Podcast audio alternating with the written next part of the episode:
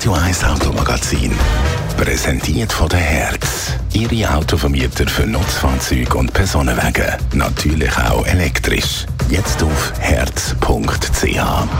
Andrea Auer, Radio 1 Autoexpertin. Heute reden wir mal über die Kosten, die so ein Auto verursacht. Was kommt da eigentlich alles auf einen zu? Ja, neben den Kosten für die Anschaffung muss man natürlich auch Betriebskosten beachten. Die unterscheiden sich in fixe und in variable Kosten.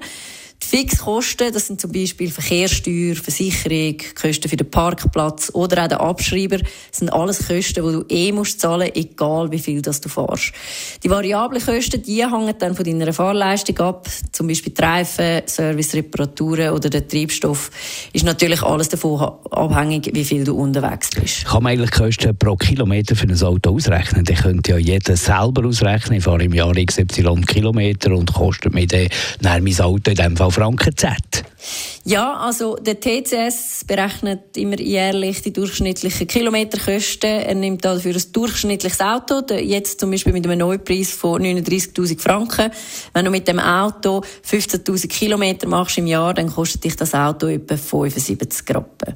Das gilt aber als Richtwert. Man muss sich einfach bewusst sein, dass wenn man jetzt ein viel teures Auto hat, dann hat man natürlich auch viel äh, höhere durchschnittliche Kosten pro Kilometer. Alles wird teurer, Andrea. Darum sind wir natürlich auch immer auf der Suche nach Spartipps, auch beim Auto.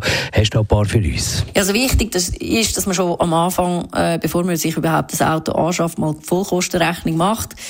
Ähm, weil auch dort ein sparsames Auto braucht natürlich nicht nur weniger Sprit, man zahlt zum Beispiel auch weniger Motorfahrzeugsteuern und in der Regel ist dann auch die Versicherung ein bisschen günstiger.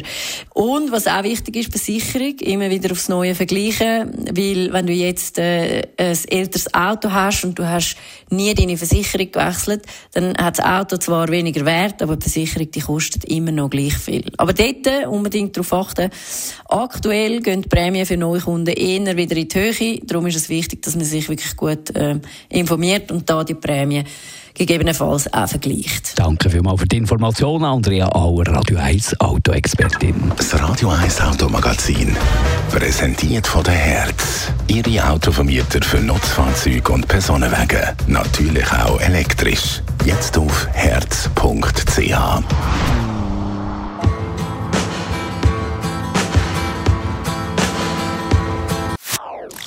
Das ist ein Radio 1 Podcast. Mehr Informationen auf radio1.ch.